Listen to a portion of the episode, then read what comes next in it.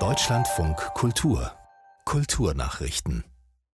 Heute von und mit Susanne Balthasar. Der legendäre Filmproduzent Hans Eckelkamp ist tot. Er starb bereits am 5. August in Berlin mit 94 Jahren. Das bestätigte sein Sohn. Zuvor hatte die Zeitung Welt berichtet. Eckelkamp prägte das Kino der Bundesrepublik nachhaltig. Er eröffnete 1946 das erste Nachkriegskino in seiner Heimatstadt Münster. 1964 produzierte er den halbdokumentarischen Film Polizeirevier Davidswache, der ein großer Publikumserfolg wurde. In Zusammenarbeit mit Rainer Werner Fassbinder entstanden 1979 die Ehe der Maria Braun und 1981 Lola. Als Co-Produzent war er auch bei Theo gegen den Rest der Welt vertreten, in dem der junge Marius Müller-Westernhagen in der Hauptrolle spielte. Eckelkamp war Mitglied der Deutschen und der Europäischen Filmakademie. Auch die italienische Musikszene beklagt einen Todesfall. Im Alter von 95 Jahren ist der Dirigent und Komponist Gianluigi Gemetti gestorben.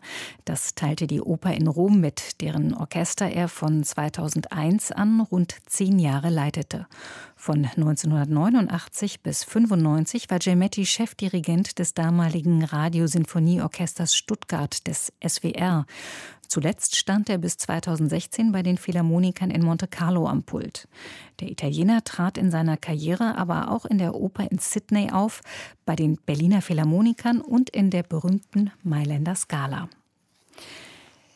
Der Präsident des Zentralrats der Juden in Deutschland macht die AfD für einen Verfall der Sprache im politischen Raum verantwortlich.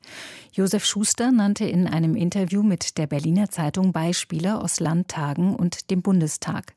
Der Ruf nach einer, Zitat, erinnerungspolitischen Wende oder die Aussage, dass der, das Holocaust-Mahnmal ein Mahnmal der Schande sei, hätten eine feindselige Stimmung verbreitet. Diese Äußerungen seien Teil des Programms der Partei und wohl überlegt, betonte der Zentralratspräsident.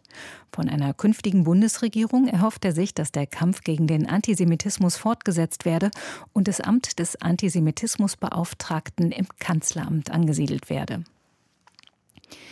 Die deutschen Kinos beklagen Umsatzrückgänge wegen der sogenannten 3G-Regeln. Das sagte Anke Römer vom Hauptverband Deutscher Filmtheater, dem Redaktionsnetzwerk Deutschland. In den Bundesländern, in denen ein Kinobesuch nur getestet, geimpft oder genesen erlaubt ist, verzeichnen die Kinos demnach ein Besucherminus von bis zu 50 Prozent. Zudem befürchteten dem Bericht zufolge die Filmtheater weitere Einbrüche, sobald die Corona-Tests selbst bezahlt werden müssen.